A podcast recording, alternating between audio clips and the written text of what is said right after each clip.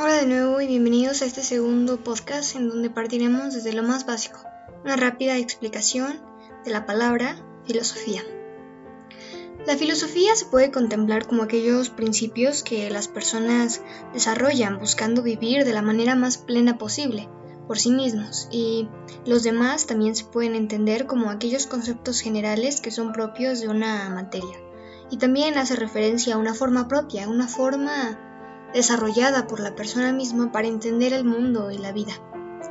Su origen, como ya muchos conocerán, es Grecia, pero sin embargo existe cierta controversia sobre el verdadero origen de la filosofía, ya que ésta se desarrolló de forma más o menos paralela tanto en Oriente como en Occidente.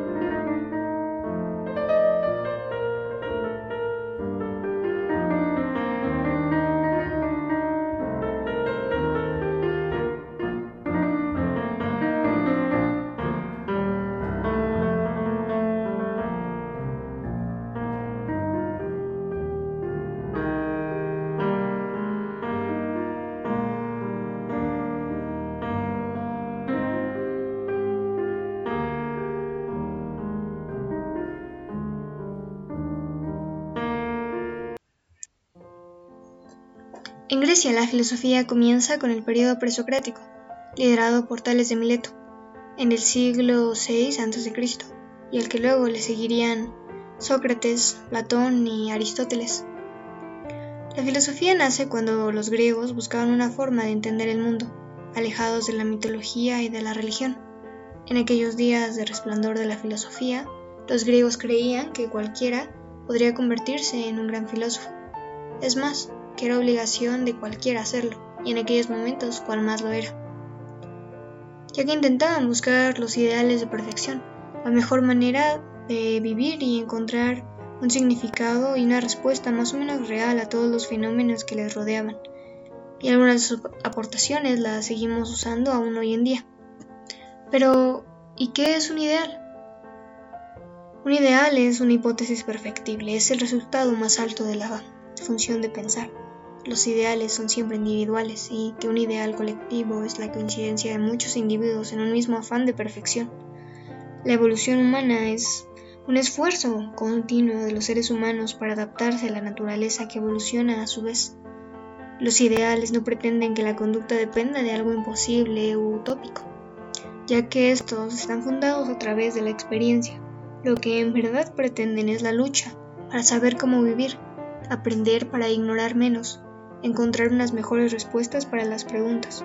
Pero más que esto es darse cuenta de que es necesario para todos los seres humanos formularse preguntas para dejar la ignorancia atrás, ya que el que no cultiva su mente va derecho a la disgregación de su personalidad.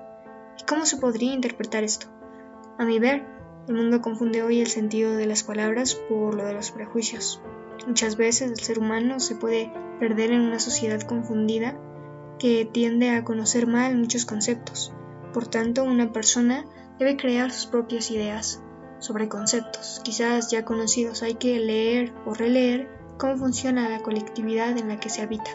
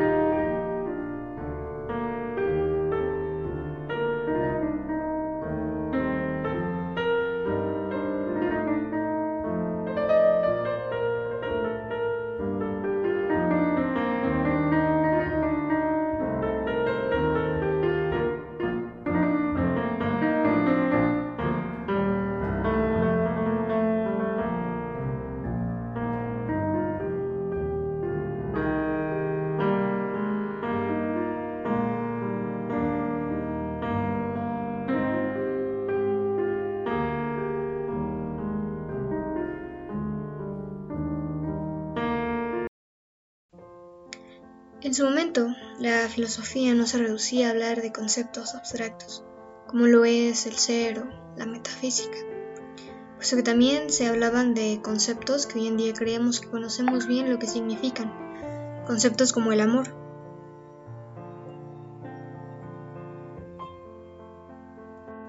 Existe un libro llamado Symposium. Esta es una palabra griega cuya traducción literal vendría a ser algo así como fiesta o convivencia para discutir algún tema en específico. Y bueno, regresando al tema del libro. Symposium contenía diálogos entre varios famosos filósofos de la época, entre ellos Sócrates, y durante esta convivencia hablaban sobre el amor, las relaciones de pareja y cómo idealizaban estas mismas.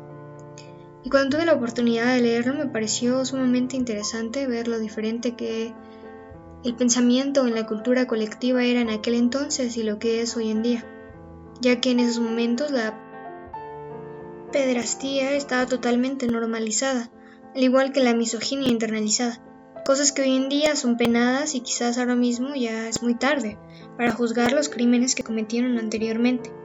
Lo que se puede hacer ahora es entender la nueva forma de pensar, la corregida a la que se ha llegado después de tanto tiempo. Y hoy en día contamos con explicaciones no solo filosóficas, sino también científicas del mundo que nos rodea, para así poder forjar nuestros ideales, identificarlos como verdades de nuestro mundo actual, más no como dogmas, para poder mantener nuestra mente abierta a nuevas interpretaciones de la vida. Hoy terminamos este podcast con la canción Le Jardin Féerique von Ma Mère interpretada por Stravinsky y Cabache. Gracias por escuchar.